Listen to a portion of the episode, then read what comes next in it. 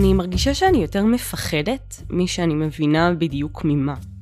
כי בכל התקשורת שאני צורכת, ברשתות החברתיות ובתקשורת המודפסת, יש, יש בהלה, יש פחד, אמ, תחושת אסון, אמ, ואני נורא משתדלת לא ליפול לזה אם אני לא לגמרי מבינה ממה אני כל כך מפחדת. את יודעת, אני שמה לב שעלתה ממשלה ימנית, אי אפשר ממש לפספס את זה. כרגע אני עוד לא... כרגע אני שומעת בעיקר אמירות, אני עוד לא חוויתי על בשרי שום שינוי, אבל אנחנו לא רוצות להתעורר שמאוחר מדי, וזה הדבר שאני מפחדת ממנו, להתעורר כשמאוחר מדי. אמ, אז אני בעיקר מבולבלת, מרגישה בעומס אמ, של מידע שאני לא ממש מרגישה שיש לי את האוריינות אה, לסנן אותו ולדעת מה חשוב ומה לא, אה, ומה, ומה מסע הפחדה ומה לא. אז יצרתי קשר איתך, כמו תמיד, שתעזרי לי לסדר, אמ, לסדר את כל מה שקורה כדי להתחיל להבין מה אנחנו צריכות לעשות. וואו, איזה חתיכת מטלה. אין לי, את אבא שלי אני כבר לא יכולה לשאול. כן.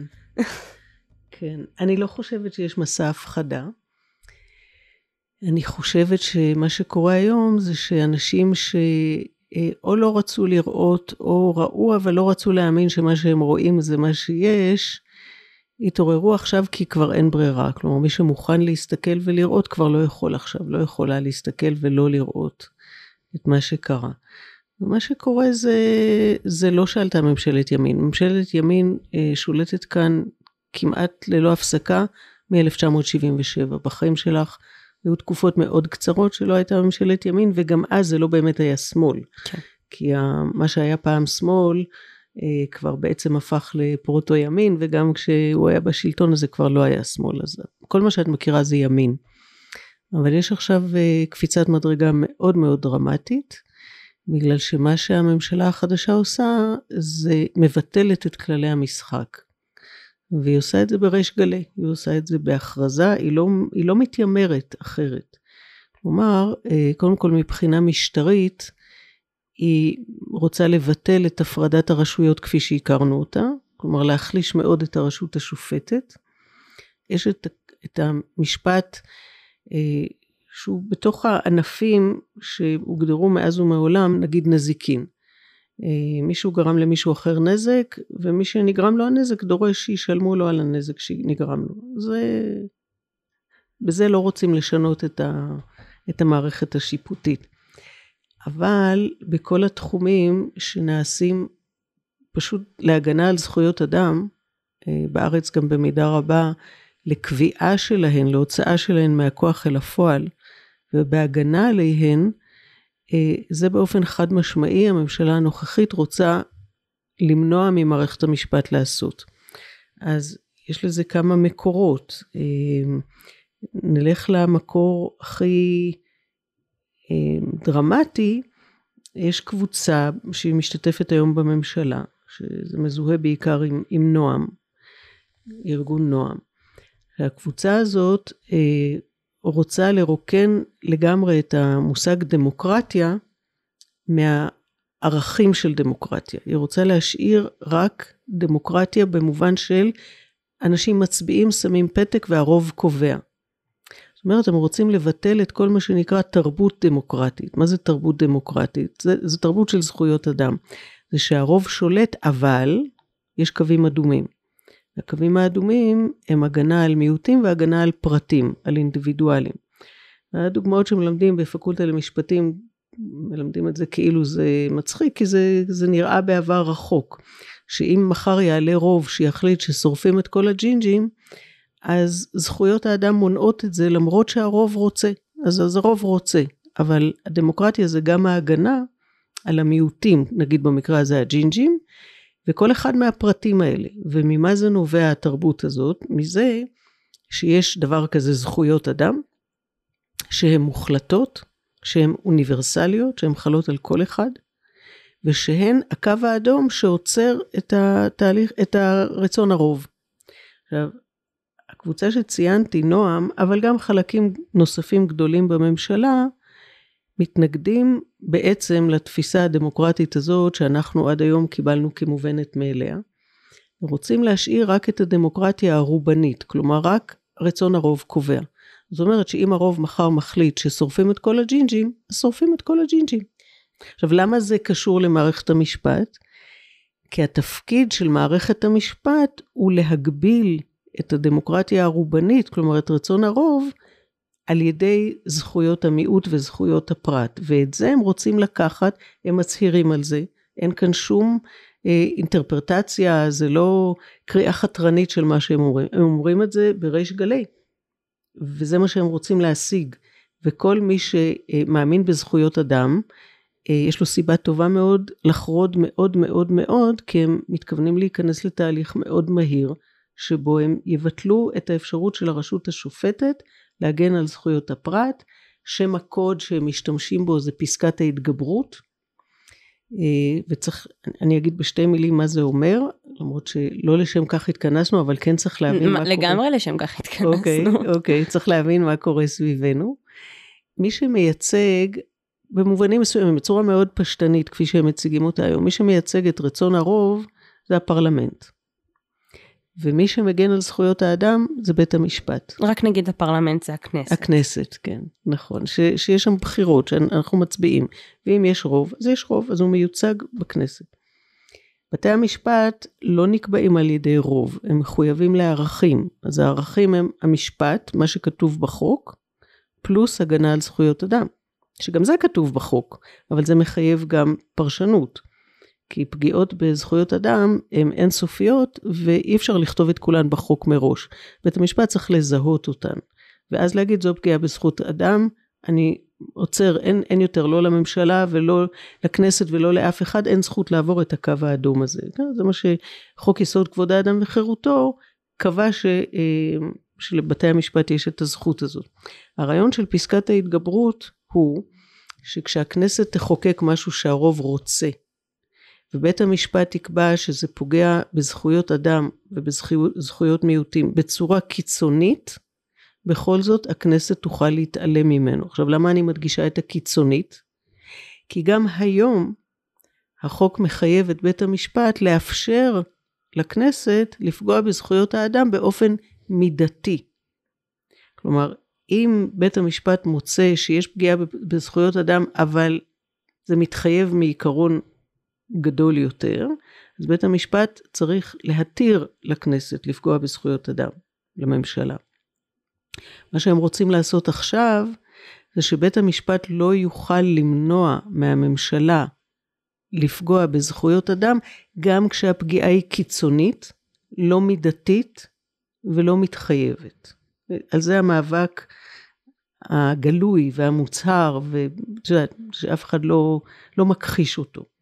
זה חוסר ההבנה שלי, שאני לא יכולה לראות מצב שבו זכויות אדם זה לא דבר שנרצה לשמור עליו. אני זוכרת שלמדנו על זה באזרחות, בתיכון, ביסודי אפילו, וזה נראה לי כמו תיאור של המצב הבסיסי ביותר של, של האנושיות, מצב שבו אתה, אתה, אה, אתה רוצה גם למנוע מצב שבו אתה תיפגע, הרי זכויות אדם הן, הן, הן משרתות את כולנו, אני באמת לא יכולה להבין איך בן אדם יכול לבחור במודע לבטל את זה? כי הרי באותה מידה הם יכולים למצוא את עצמם בסיטואציה שבה הם צריכים להיות מוגנים נכון על, ידי, על ידי זכויות האדם. אז לימדו אותך אזרחות מצוין, מה שכנראה פחות לימדו אותך זה היסטוריה. שזו הייתה דרך אגב אותה מורה. אני כמובן מזדהה לחלוטין עם כל מה שאת אומרת, ואילו הצלחנו אה, לנטוע את האמונה הזאת שלך, ההומניסטית, הליברלית, האוניברסליסטית, בקרב כל, אה, או אפילו רוב גדול של אה, מי שחיים בישראל, אז לא היינו במקום הזה.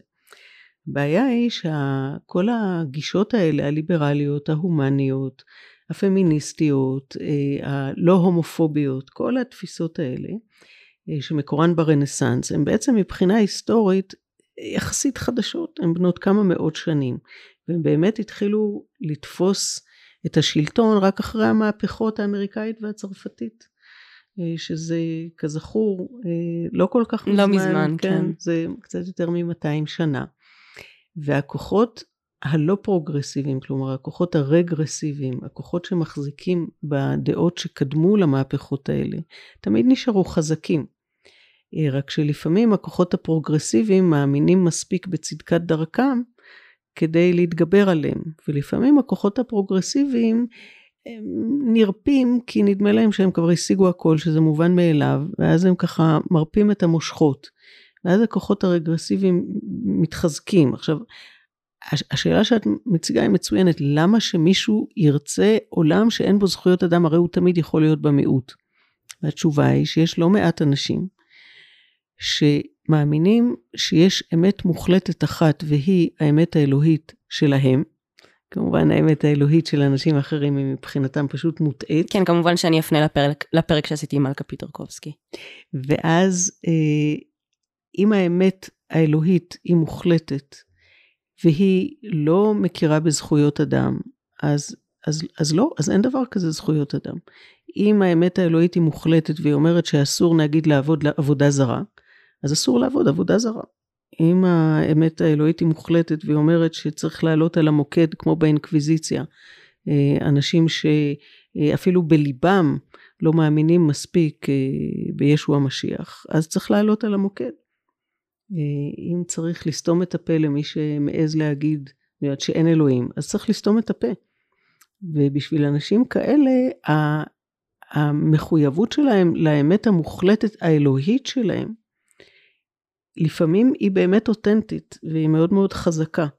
ולכן כשאת עומדת מולם ואת אומרת להם, זכויות אדם, אה, אתם גם עלולים להיות במיעוט. את מדברת שפה זרה, הם לא שומעים אותך. אז את אומרת שהפער הוא בצורה משמעותית המושגים, כי לפעמים אני חושבת שאם רק הייתי מוצאת דרך להביע את אותו תוכן במילים אחרות, יכול להיות שהייתי יכולה לגשר על הפערים. יש אנשים שהם באמת מאמינים, ויש הרבה אנשים, וזה רוב האנשים, שלא יודעים.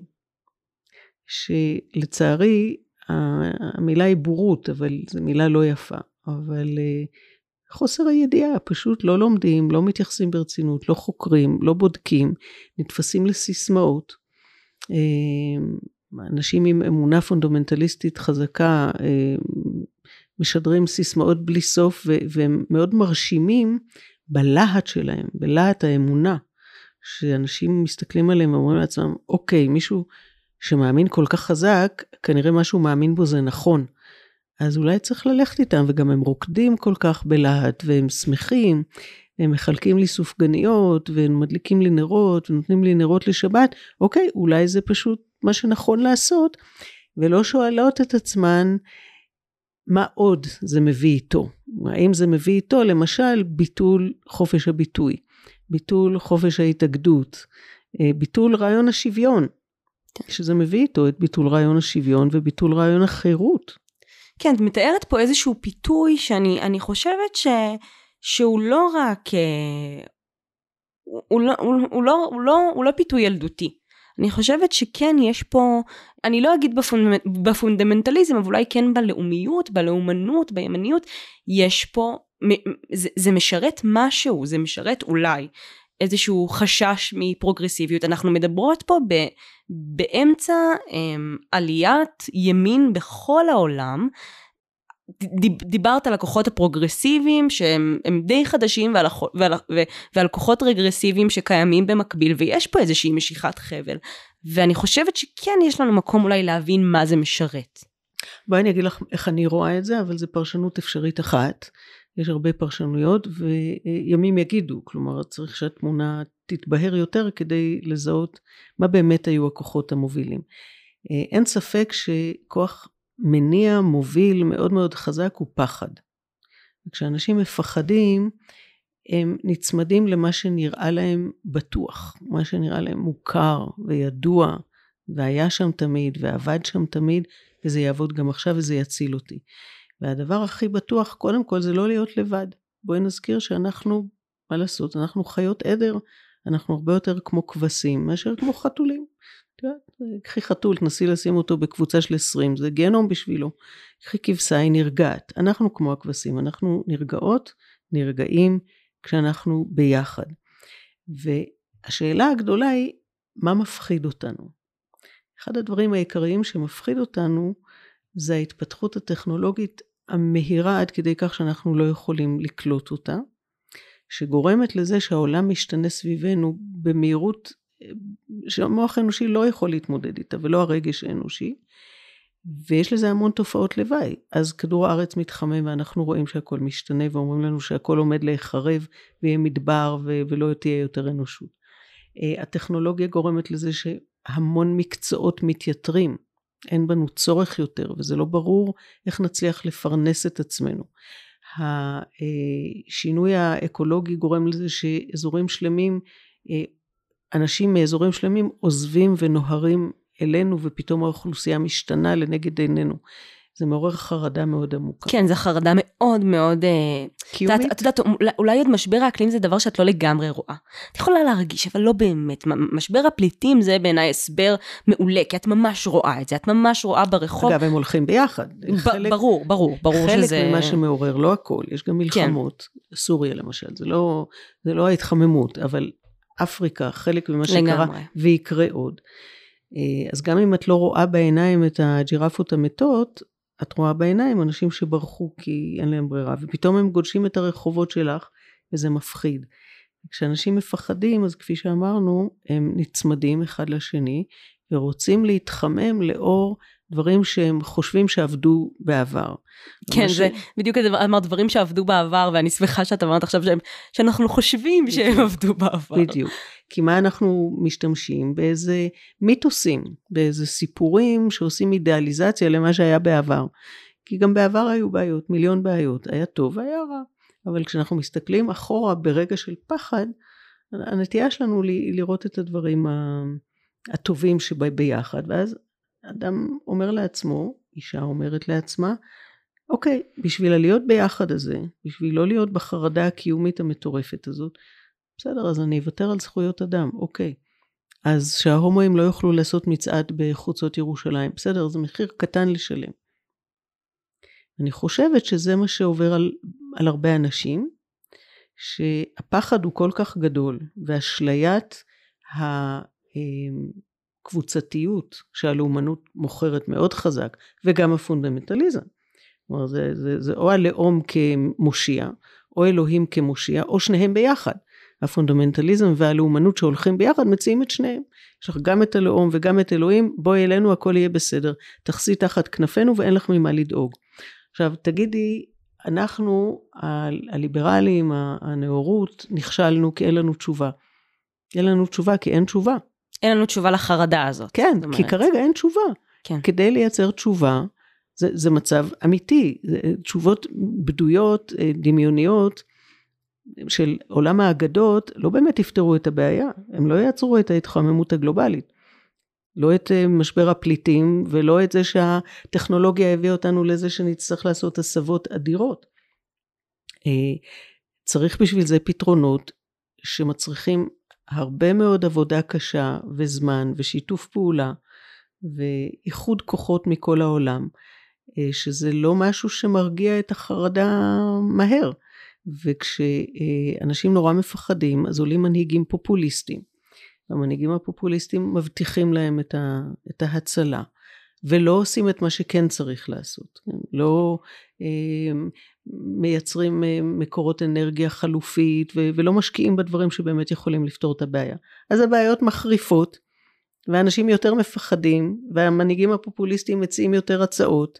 ככה אנשים מוצאים את עצמם מוכנים לוותר על יותר ויותר בשביל אשליה הולכת וגדלה.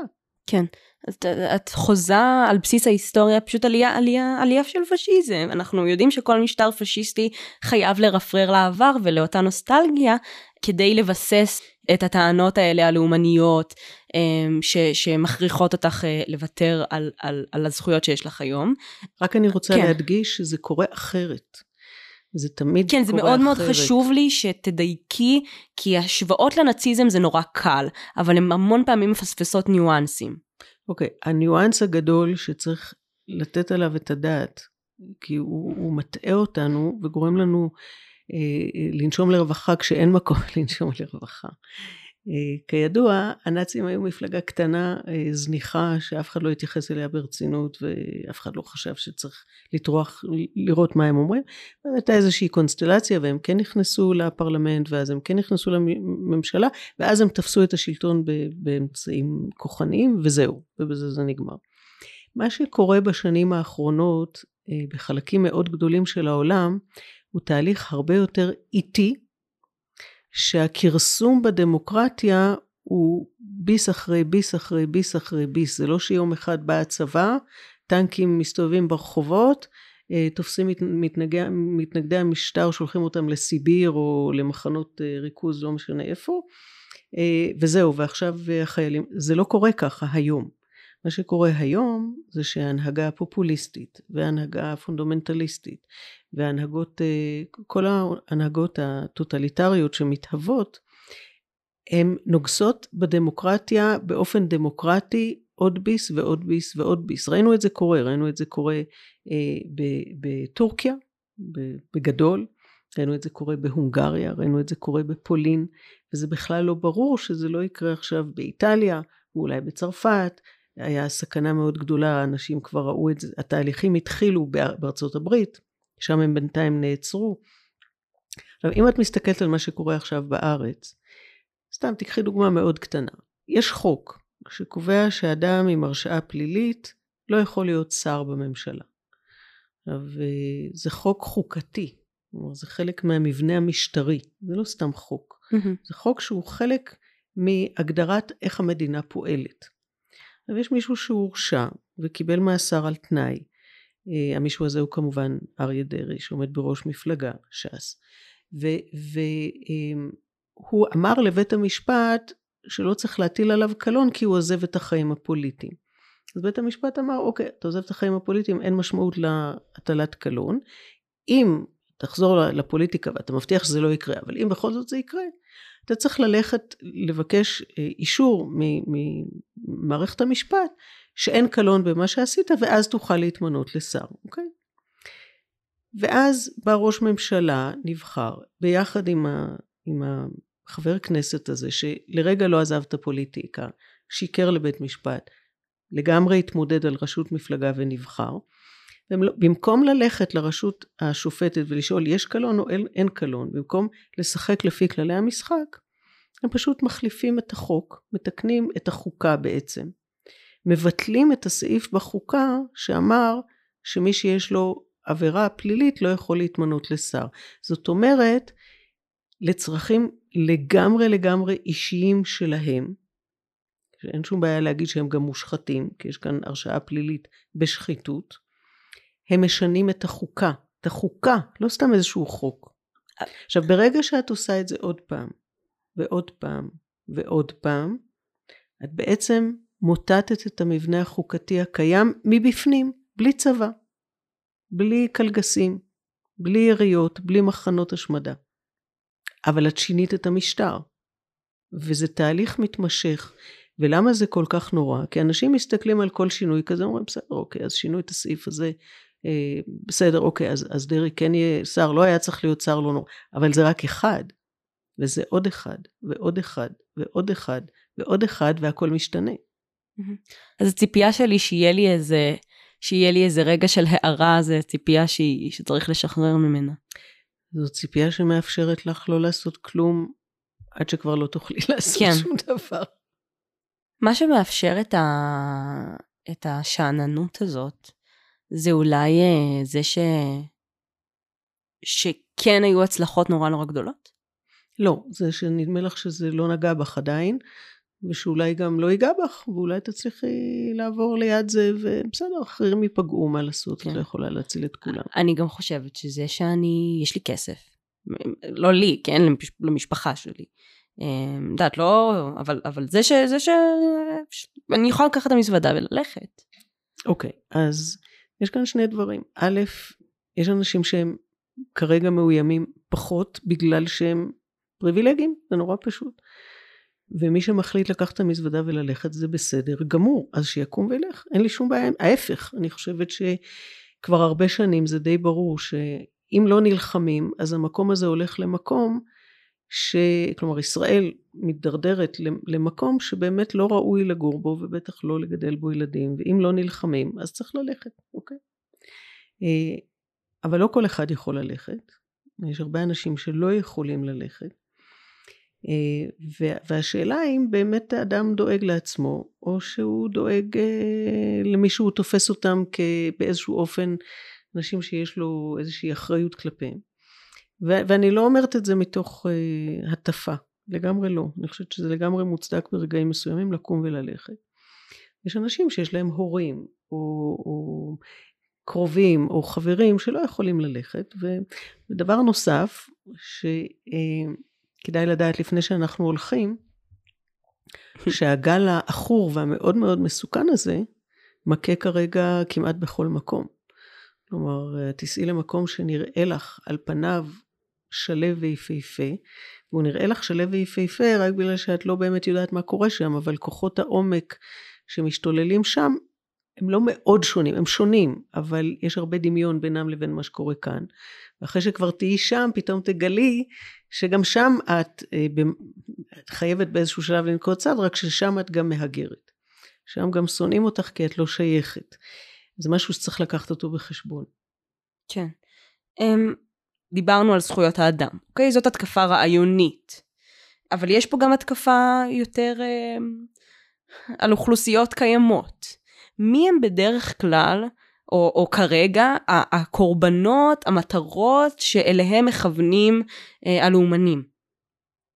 אל תפרידי, עכשיו מה שיש, הממשלה בישראל כרגע היא לאומנים פלוס פונדמנטליסטים ביחד. Mm-hmm. כלומר, זה חבילה אחת, והם משלבים ידיים. אני לא חושבת שאפשר באמת להפריד בין האויבים שלהם והמטרות שלהם והקורבנות שלהם שכבר ישנם ואלה שיהיו. אה, ובמובן הזה באמת, עם כל השוני בין כל מקרה למקרה, זה בסוף תמיד אותו דבר. זה מי שהם מגדירים אותו כהאחר. והאחר הוא מי ששונה מאיתנו, מי שאויב שלנו, ומי שלא מקבל את המבנה החברתי שאנחנו אה, עומדים עליו. ובחברה שבה יש אה, מיעוטים לאומיים, זה ברור שמי ששייך למיעוט הלאומי יוקע כאחר, כלא שייך לנו, ולכן הוא גם אויב והוא מסוכן, וצריך לדכא אותו, או לגרש אותו, או להרוג אותו, או לכלוא אותו, זה לא משנה אם זה יהודים, אה, או שזה ערבים, זה, זה אותו דבר, זה, זה תמיד האחר. בתוך הקבוצה שהיא לא המיעוט הלאומי, יש את מי שנתפסים כמסוכנים מבפנים. המסוכנים מבפנים אפשר לחלק את זה לכל מיני קבוצות, אבל זה אלה ש... שעומדים על זכויות המיעוט, שלא מוכנים שנוקיע אותו ונוציא אותו ונכלא אותו ונכניס אותו למחנות, הם בוגדים, כן, הם מסומנים כבוגדים. בארץ היום זה נחשב השמאלנים, כן, השמאלנים כבר, אנשי השמאל כבר עשרות שנים מסומנים על ידי ממשלות הימין כבוגדים, עד כדי כך שאנשים לא מפרידים בין המילים, שמאל ובגידה זה נראה להם מילים נרדפות, ואנשים מפחדים להזדהות כשמאלנים, מפחדים לעמוד ליד שמאלנים, שמא הם יזוהו כאויבים, שזה מצב חמור מאוד מאוד מאוד. וזה מי שלא מאפשרים לכוחות הלאומניים והפונדומנטליסטים לבסס את היסוד השלישי שלהם, שהוא תמיד חלק בלתי נפרד מהם, וזה הפטריארכיה. זה תמיד הולך עם פטריארכיה. אנחנו הלאום, אנחנו גברים חזקים. אנחנו הפונדמנטליסטים, אנחנו גברים שמשרתים את האל הזכר.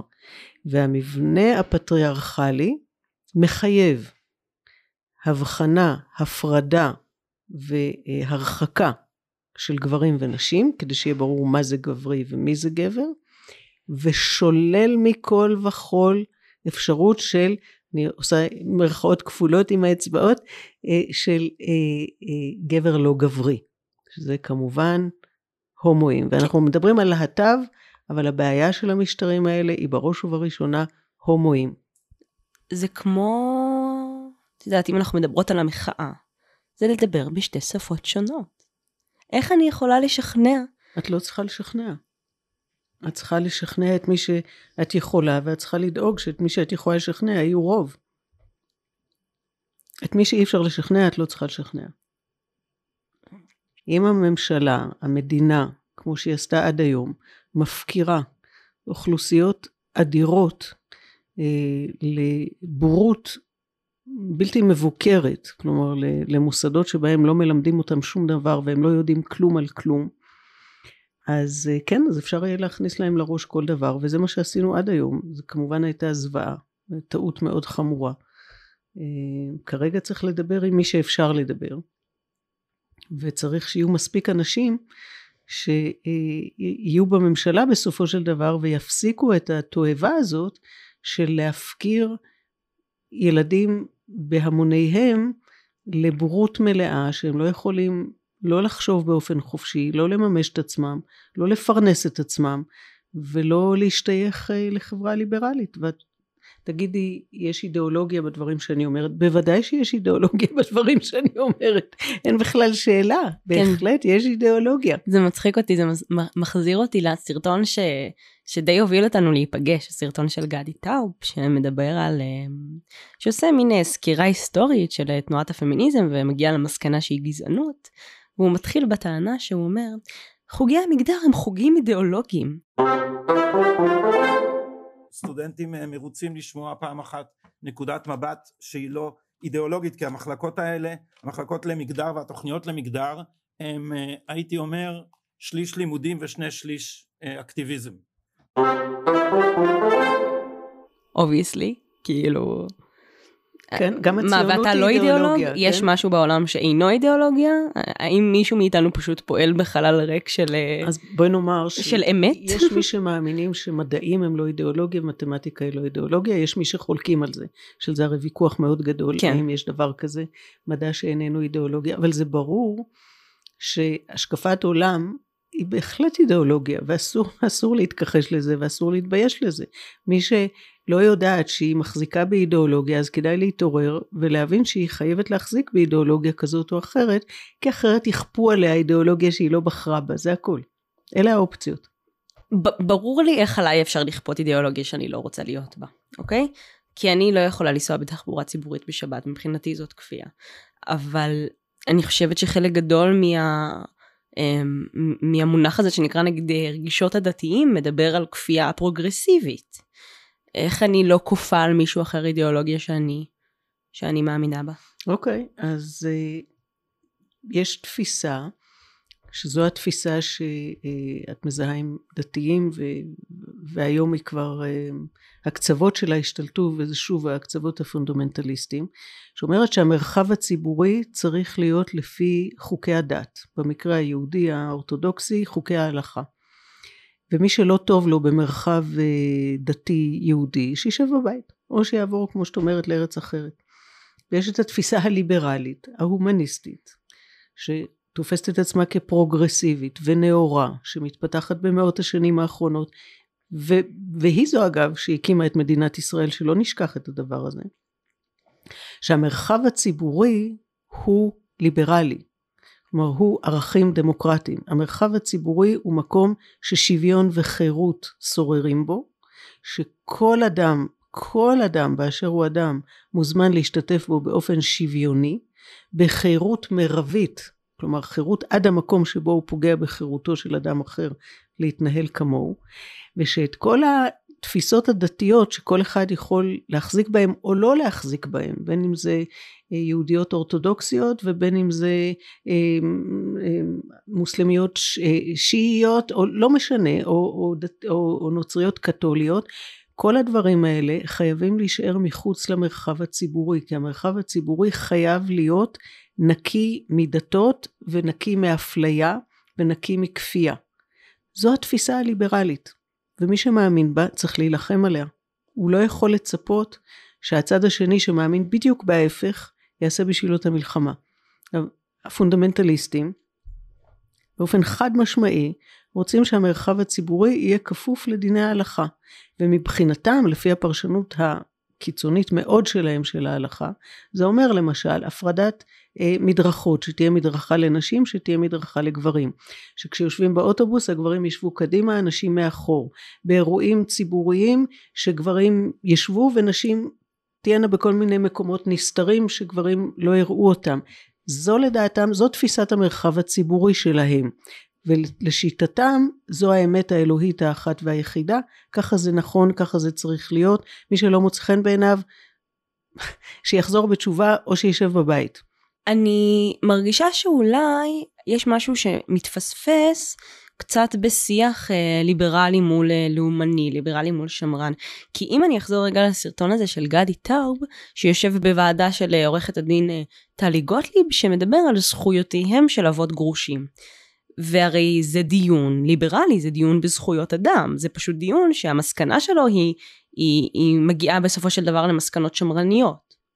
הסכסוך בין גברים לנשים אה, הוא דבר שאנשים עם שתי משכורות שיכולות לקיים משפחה יכולים להרשות לעצמם אבל כאשר יש שני אנשים שמרוויחים משכורות מינימום ויש להם שלושה ילדים אם, אם מה שאנחנו עושים זה לדחוף להם לראש שכל ויכוח זה מלחמה שצריכה לפרק את הנישואים אם אנחנו נותנים להם תמריצים בכלל לגירושים כלכליים אנחנו דוחפים אנשים מעוטי אמצעים למצב שבו הם מתקשים אה, ל, ל, אה, לפרנס את ילדיהם וזה עוד לפני שהגענו למקרים המזעזעים ש, שדנו בזה כאן.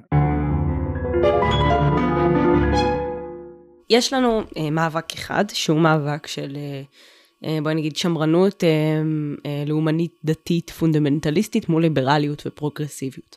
אבל יש מאבק גם בתוך הליברליזם. אני חושבת שהר...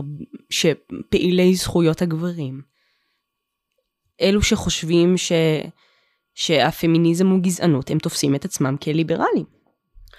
אני לא חושבת שהם יכולים לתפוס את עצמם כליברלים ולהכריז על פמיניזם כגזענות זה נורא פשוט אפשר להגיד על כל דבר כל דבר וזה מה שקורה היום וזה מצליח לבלבל הרבה אנשים והנה גם אותך. לגמרי. כי כולם אומרים הכל על כולם בלי שום קשר לשום דבר אה, ובשביל זה מה שצריך לעשות זה ללמוד ולדעת. או לפנות לאורית קמיר שתעזור לך לא, להבין. אורית קמיר יכולה מקסימום לתת לך כמה שיעורים ולהפנות אותך אולי לקריאה נוספת. ואת צריכה לפנות להרבה אנשים והרבה נשים וללמוד אה, ללמוד. אה, אז לקרוא לפמיניזם גזענות בסדר אז אה, נדבר על גדי טאוב תכף כי, כי אי אפשר להימנע מזה כי, כי הוא ה-backlash הוא תגובת הנגד הדמגוגית אבל בואי נפריד באמת. בתוך הליברליזם יש שאלה שמתווכחים עליה עשרות שנים. איך הליברליזם צריך להתייחס לקבוצות מיעוט לא ליברליות אוקיי?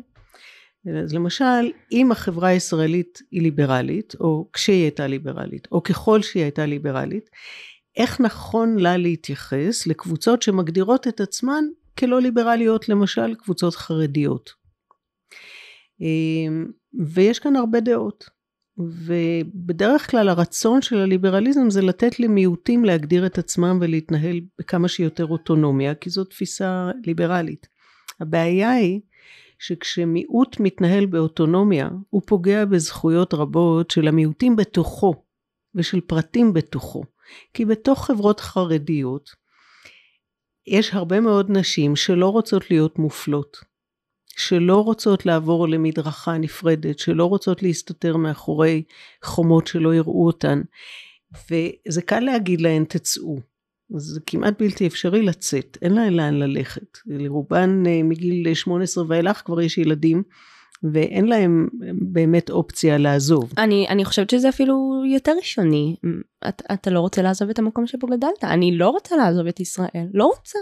אוקיי, okay, אז, אז להגיד שהקבוצת מיעוט תדאג לעצמה זה להפקיר את המיעוט שבתוכה. שזו בעיה מאוד גדולה, כי הליברליזם הוא בראש ובראשונה אוניברסלי, כלומר כל זכות שהוא מכיר בה, חירות, שוויון, הכל, בוודאי כבוד האדם, היא חייבת לחול על כולם. ואם נותנים לקבוצה אוטונומיה, בעצם למי נותנים את האוטונומיה? למי ששולט בקבוצה, להגמוניה של הקבוצה, אז במקרה של האורתודוקסיה, לרבנים, ואולי לגברים שתומכים בהם, אבל זה על חשבון קבוצות אחרות. אז הוויכוח הזה מה צריך הליברל לעשות, מה צריכה חברה ליברלית לעשות ביחס לקבוצות מיעוט שמגדירות את עצמן, או לפחות ההגמוניות שלהן מגדירות אותן כלא ליברליות, זו שאלה מאוד מאוד מורכבת. הבעיה בארץ היא הרבה יותר קשה מזה, כי קבוצות המיעוט הלא ליברליות, לא רק שהן דורשות להיות לא ליברליות בפנים, בתוך הקבוצה, הן דורשות לאכוף את חוסר הליברליזם שלהם עלינו. על הכלל, על הרוב, שכן רוצה חירות ושוויון וכבוד האדם, שכן רוצה מרחב ציבורי פתוח לכולם, שלא רוצה שעות נפרדות בספריות לחילונים ודתיים, ושעות נפרדות בבנק לנשים וגברים, שרוצה שהכל יהיה פתוח לכולם כל הזמן. כן. זה הדבר שרוצים למחוק אותו ולהחזיר אותנו למקום שבו באמת מותר לדחוק נשים לפינות, להוציא לחלוטין להט"ב מהשטח הציבורי שלא יראו אותם, לא ישמעו אותם, לא מצעד גאווה, לא דגלים, לא התנהלות, לא לבוש, לא שום דבר, ש, שלא יראו ברחוב שני גברים הולכים יד ביד, שכל זה לא יהיה קיים במרחב הציבורי. זה רגרסיה, אוקיי? זה למחוק את ההישגים. לא הגענו לסוף הדרך במאבקים שלנו על המרחב הציבורי למשל, אבל התקדמנו מאוד מאוד מאוד, וזה פשוט למחוק את כל ההתקדמות שלנו. כן, ואם נחזור באמת ל- ל- ל- ל- לאחד החלקים הראשונים בשיחה שלנו, אז ביתד נאמן ביום שלישי, אמ, לפני שבוע, כתבו אמ, שהחוק המתיר אפליה, דבר ראשון יפלה את החרדים. אמ, אנחנו... אני מאוד שמחה לשמוע שזה מה שהם כתבו. זה, זה פשוט מדהים. זה כן, פשוט, זה מפתיע. זה הגניב אותי בצורה, זה... זה יש היה... בזה הרבה אמת. ברור. כלומר, יש הרבה מקומות שלא רוצים להכניס חרדים, כי הם לא לבושים והם לא זה, וכלומר הם לבושים אחרת וככה. והחוק היום אוסר את זה. תסירי ב... את זה, ו- ואנשים לא יכניסו אותם. אני בכלל, יש לי מין... ראייה כזאת שבסופו של דבר אנחנו נאלץ לשלב כוחות עם החרדים כי פשוט הדרך היחידה שלנו לחיות זה לצד זה זה איכשהו להבין שאנחנו חייבים להפריד את המרחבים כי, ברג, כי, כי, כי בעוד, בעוד שהם מוכנים לחיות בפני, בתוך עצמם אמ, ש, ש, שכמובן שזה לא בסדר כי הם מפלים את המיעוטים בתוך עצמם הציונות הדתית מבקשת, אה, מבקשת להשתלט על כל המרחב החילוני. כן, הבעיה שיש עכשיו שוליים מאוד מטושטשים, שוליים מאוד רחבים, בין אה, הדבר שנקרא החרד"ליות, כלומר הדבר שהוא גם חרדי וגם אה, ציוני דתי, כלומר גם הפונדמנטליזם הדתי אבל גם הלאומנות הקיצונית אה, והיום כבר באמת קשה להבחין בין, בין הקהילות השונות. אני, אני לא יודעת עד כמה זה נכון, אני חושבת שהם יודעים להבחין בתוך עצמם טוב מאוד. כן, אבל את יודעת שיש אחוזי תמיכה מאוד גבוהים, למשל, בבן גביר בתוך החרדים, נכון, כן. זה, זה ממש מבאס. אז ברגע שלא רואים אותם מאחורי הפרגוד והם יכולים להצביע מי שהם רוצים, אז הם לא תמיד יצביעו ג', אז פתאום הם יצביעו בן גביר וגם יותר יקשיבו לו וילמדו ממנו, כיוון שהם לא לומדים שום לימודים, לא ליבה ולא אחרים, אז הם יכולים להשתכנע בקלות מדברים שהוא יאמר. נראה לי גם מי שלומד ליבה יכול להשתכנע מאוד מאוד בקלות, כי מצביעי בן גביר רבים מהם למדו ליבה. אמ, כן, לצערי לא בצורה מאוד כן, כי הליבה, כי הליבה, את יודעת, אנחנו נורא נורא מתעקשות ללימודי ליבה. אנחנו צריכות גם להתעקש על איך, איך מלמדים נכון, ליבה והתוכן של לימודי נכון. הליבה, כי גם לימודי הליבה, כמו שאמרנו, גם למדעים יש אידיאולוגיה. אז למשל, חלק מזכויות אדם, זה מאוד חשוב להגיד את זה, זה הזכות לחינוך ולהשכלה. וזה שהמדינה מועלת בתפקיד הזה ולאוכלוסיות שלמות בכלל לא עומדת על הזכות של ילדים ללמוד ובאוכלוסיות אחרות נותנת להם אה, לימוד חינוך והשכלה ברמה מאוד ירודה זו פגיעה מאוד קשה בזכויות אדם זה משהו שהיינו צריכים לעמוד עליו וצריכים לעמוד עליו עדיין. את יודעת, כמו שאמרתי שלימודי ליבה זה, זה לא מבטיח לך איזושהי אה, ראייה אה, נאורה של המציאות, כמו שהזכרנו כבר כמה פעמים במהלך השיחה שלנו, נאומו של גדי טאוב אה, בוועדה שדנה בזכויות, בזכויותיהם של גברים גרושים, בעיניי הטרידה אותי במיוחד, ואני חושבת שגם אותך, כי הוא משתמש באותם כלים רטוריים שאנחנו משתמשות בהם. הוא בוחן את ההיסטוריה, הוא מגיע למסקנות אה, לכאורה מפוקחות, אה, ואותי לפחות זה מאוד מאוד טלטל, כי אני מרגישה שאני... לגמרי יכולה להיות תלמידה שלו, אני קראתי דברים שלו, שמדברים בשפה שלי, וזה עוד יותר גורם לי אולי לפקפק בדרך שלי. אוקיי, okay, אז זו נקודה מצוינת, כי, כי אם יבוא אליך איזשהו רב מישיבות קו התפר, אה, שיגיד לך שנשים דעתן קלה ואין להם שכל ו- ולכן לא צריך לתת להן לעשות שום דבר חוץ מאשר לסרוג כיפות כמו שאומרים הרבנים האלה את לא תתרגשי מזה זה ברור לך ש... כן כי זה לא אותה שפה. בכלל. בדיוק. עכשיו נכון, הליברליזם וחופש הביטוי, אה, אחד הדברים שמקדשים זה אה, החופש האקדמי, שמי שנמצא באוניברסיטה צריך להיות בעל אה, זכות להגיד את הדברים כפי שהוא רואה אותם, מאוד מאוד חשוב. אבל גם האקדמיה עצמה ובטח הציבור הרחב צריכים ללמוד להתגונן מפני שרלטנות, מפני לא נעים לי להשתמש במושג של דונלד טראמפ אבל פייק ניוז אוקיי תהיתי אם זה פייק ניוז. בוודאי. שכן. אז כלומר, אני, כן. אוקיי, טאוב אה, מקונן על זה שהפמיניזם הוא אידיאולוגיה. האידיאולוגיה שלו היא, אה, היא עוד הרבה יותר חזקה והיא הרסנית.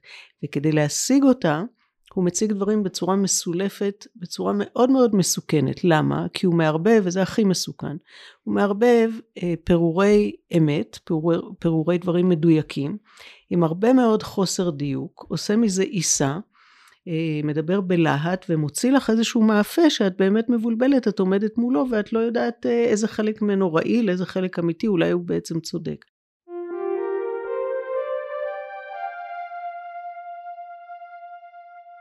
שמירב, חברת הכנסת אה, מיכאלי אומרת בטלוויזיה האוסטרלית שמשפחה זה הדבר הכי מסוכן לילדים, זה לא אה, אה, הברקה שהייתה לה על הרגע, זה הייתה מאזינה חופשית במחלקה ללימודי מגדר, ושם לומדים אה, דרך אה, אה, קייט מילט, אה, ספרה אה, אה, פורץ הדרך או המשפיע מאוד לרעה, Sexual uh, Politics מ-1970, לומדים בעצם את אנגלס שהסביר שהמשפחה זה מוסד דיכוי.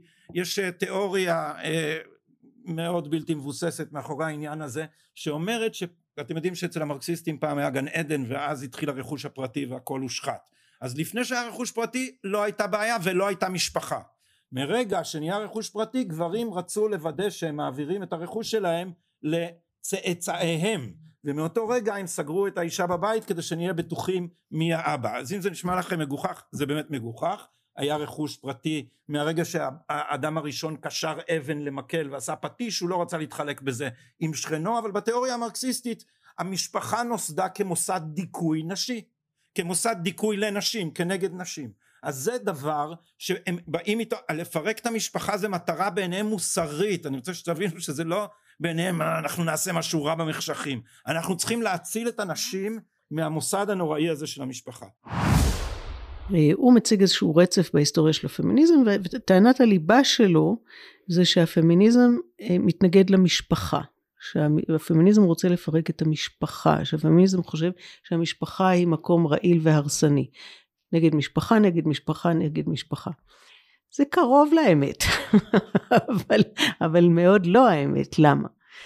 כי הפמיניזם הרדיקלי, וגם כן, יש סוגים שונים של חשיבה פמיניסטית כמובן, הפמיניזם הרדיקלי מתנגד למה? למשפחה הפטריארכלית. לא לכל משפחה באשר היא משפחה, למשפחה הפטריארכלית. כלומר, למשפחה לא שוויונית, שעומד בראשה גבר בעל זכויות יתר, שהוא הקובע והוא השולט והוא המדכא והוא נותן את הכללים ואם הוא רוצה הוא גם אונס ומרביץ וגילוי עריות וכל הדברים האלה ובתוך ביתו זה מבצרו ואף אחד לא יתערב לו. על זה אומר הפמיניזם הרדיקלי שזה רעיל, שזה מזיק, שזה פוגעני, שזה גורם לאלימות נגד ילדים, שזה כמובן מדכא נשים לגמרי, שאת זה... וגברים. בוודאי שגם גברים, שאת זה צריך לחסל. אני אגיד בוודאי גם גברים, א', כי משפחה פטריארכלית יכולה להיות גם כששני בני הזוג הם גברים. ושנית, הנורמה של משפחה פטריארכלית דוחקת גם גברים שהיו יכולים והיו רוצים להתנהל אחרת לתפקידים של עריצים, פוגענים, שתלטנים, דכאנים, okay. שאולי לא היו רוצים להיות במקום הזה, אבל הנורמה דוחפת אותם לשם, לא רק מאפשרת להם, אלא כמעט אומרת להם, אם אתם לא עושים את זה, אתם לא גבר. עכשיו, להציג את מה שאמרתי עכשיו, כאילו הפמיניזם, כל הפמיניזם, מתנגד למשפחה, כל משפחה, ברור שזה שקר. זה מסתמך על משהו, כן, מתנגד לסוג מסוים של משפחה, ויודע בדיוק להגיד למה היא הרסנית. עכשיו, איך את אמורה להתמודד עם זה? את אמורה ללמוד פמיניזם. ולדעת מספיק, כדי שאת מה שאני אמרתי עכשיו, את תוכלי לענות לא, או לא בנוכחותו, לענות לעצמך מולו, בלי להתבלבל. ואם את לא בטוחה, אז כן, אז לפנות לפמיניסטית, לפתוח ספר פמיניסטי, ללכת למקום שהוא לא שרלטני. או את יודעת מה, את לא בטוחה מי שרלטן ומי לא. אז תשמעי מגוון דעות. תשמעי אותו, תשמעי אותי, ותחליטי מה יותר מסבר את האוזן. אמ, אז מה אנחנו יכולות לעשות? קודם כל כבר אמרנו, קודם כל ללמוד, ללמוד, ללמוד. כל מי שעד היום לא באמת ידעה מה זה פמיניזם, מה זה ליברליזם, מה זה הומניזם, אה, מה זה רנסאנס, מה זה פשיזם, מה זה פונדומנטליזם, ללמוד, ללמוד. עכשיו רוב בתי הספר לא מלמדים שום דבר על פמיניזם ומאוד מאוד נזהרים מלדבר על אידיאולוגיה ונרתעים כמו מאש מלדבר על אה, ליברליזם או, או פשיזם או דברים כאלה שזה אסון. אז uh, צריך למצוא את הדרכים האלטרנטיביות ללמוד. כמו הפודקאסט שלך אה, זה שאת לומדת וזה שלומדות באמצעותך זה מאוד מאוד חשוב. הדבר השני זה לא להיות לבד מול כל זה. להצטרף לקבוצות, לארגונים. יש אין ספור ארגוני חברה אזרחית, חלקם ארגונים של נשים, ארגונים פמיניסטיים, וכל אחת יכולה למצוא עשרה ארגונים שמתאימים לה. ובתוך הארגונים האלה לפעול ביחד, לא בשביל, לא בשביל הדבר הזה שדיברנו עליו קודם, להרגיש טוב בעדר ולא להרגיש את הבדידות ואז ללכת עם העדר לאן שהוא לא הולך. לא. אבל בשביל לא לעמוד לבד מול מציאות כרגע מאוד מאוד מבלבלת. מאוד uh, סוערת עד uh, גבה גלית, שאנחנו לא באמת יודעות איך לעמוד מולה. אז, אז לעמוד, ובאמת עדיף כמה קבוצות, כי כל קבוצה אולי uh, מושכת לאיזשהו כיוון, ואז זה טוב שיהיו כמה כאלה דברים. הדבר השלישי זה להבין, וזה באמת אין דבר יותר יסודי מזה. להיות אזרחית במדינה זה המון אחריות. זה אחריות שהמדינה תתנהל נכון, ואני צריכה להחליט מה זה נכון. אני צריכה להחליט האם המרחב הציבורי צריך להיות חופשי עם חירות לכל, עם שוויון לכל, או שהוא צריך להתנהל לפי איזושהי אמת אבסולוטית, למשל על ההלכה כפרשנותם של רבנים מסוימים. אני צריכה להחליט, ועל ההחלטה שלי אני צריכה אחר כך להילחם. כי אף אחד לא, אחר לא יעשה את זה בשבילי. אנחנו לא ילדות קטנות, אין כאן אבא ואימא שיבואו ויעשו סדר. זה לא שאני אלך לישון, אני אקום מחר בבוקר והכל יהיה כמו שצריך. כל הארגונים שקיימים, כל המפלגות שקיימות, זה הכל אנשים שקמים ועושים, ואנחנו צריכות להיות חלק מזה. ומי שרוצה שתצטרף להפגנות זה מאוד חשוב, ומי שרוצה שתצטרף לתנועות פוליטיות זה מאוד חשוב, ומי שרוצה שתצטרף לקבוצות חשיבה אה, מה צריך לעשות, האם תנועה פוליטית, האם הפגנה, צריך לזוז, צריך להרגיש אחראיות, להרגיש בוגרות, להרגיש משמעותיות, ולא לתת לאחרים לעשות במקומנו. אני כן מאמינה ש... שהתהליך הוא בסופו של דבר קדימה. גם אם יש אה, נסיגות, בסופו של דבר אנחנו מתקנים אותם ומוסיפ... ומשווים ומעלים. אני מקווה שאני לא תמימה מדי, אבל אנחנו משתדלות. אנחנו מנסות לעשות כמה שאנחנו יכולות. תראי, יש בארץ כוחות מדהימים. יש גם יהדות יפהפייה.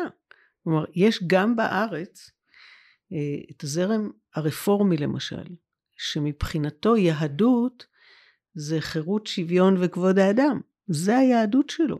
והוא נגד גזענות, והוא נגד אפליה, והוא נגד כל הדברים ש... ש...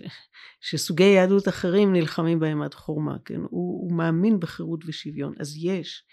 אה, ויש קבוצות אזרחיות בלי סוף, יש תנועות נשים, ויש קבוצות שעושות דברים נהדרים, זה, זה מאוד מאוד אופטימי.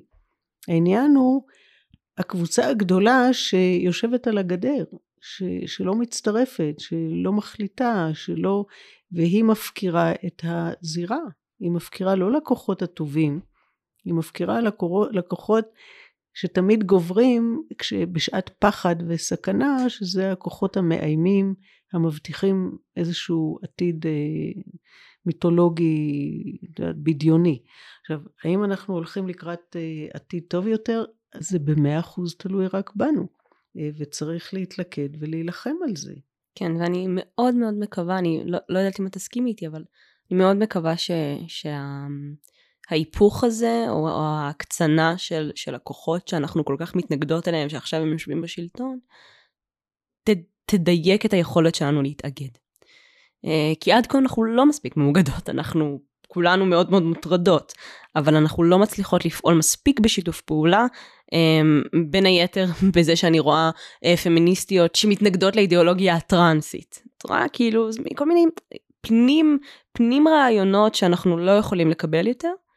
אמ, ואנחנו... תראה, בשביל להישאר אנחנו, כלומר להישאר מי שמאמינות בחירות, בשוויון ובכבוד האדם, אנחנו לא יכולות לוותר על הוויכוחים הפנימיים.